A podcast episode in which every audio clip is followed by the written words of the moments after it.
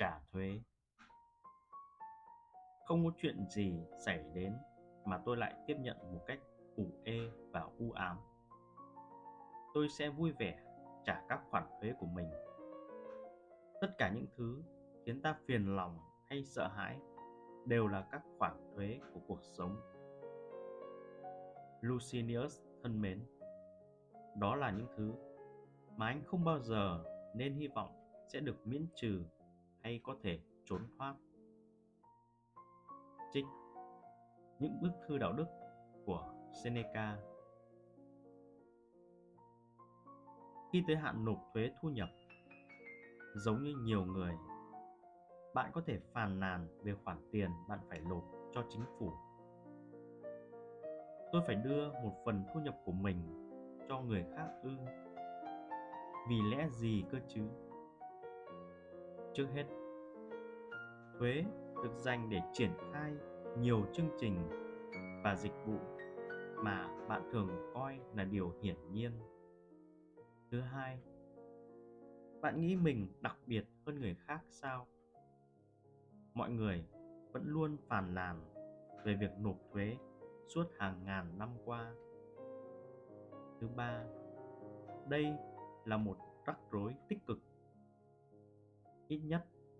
Thì nó còn tốt hơn là bạn kiếm được ít tiền đến nỗi chẳng còn gì để nộp cho chính phủ, hoặc là bạn sống trong tình trạng vô chính phủ và phải trả tiền để được dùng những dịch vụ cơ bản nhất trong cuộc đấu tranh sinh tồn.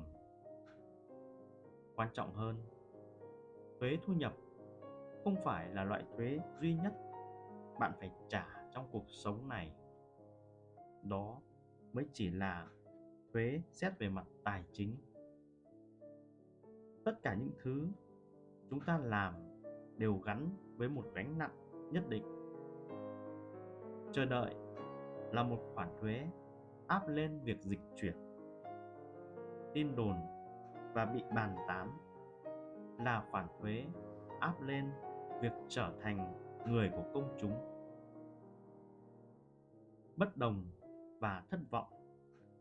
Là khoản thuế mà ngay cả những người đang ở trong mối quan hệ hạnh phúc nhất cũng phải chịu đựng. Trộm cắp là một loại thuế đánh vào việc dư giả và sở hữu những thứ mà người khác thèm muốn. Căng thẳng và phiền não là loại thuế gắn liền với thành công có rất nhiều dạng thuế khác nhau trong cuộc sống. Bạn có thể tranh cãi về chúng. Bạn có thể cố hết sức để trốn không phải đóng thuế. Hoặc là bạn chỉ cần chấp nhận trả thuế. Sau đó, tận hưởng những gì bạn được phép giữ lại.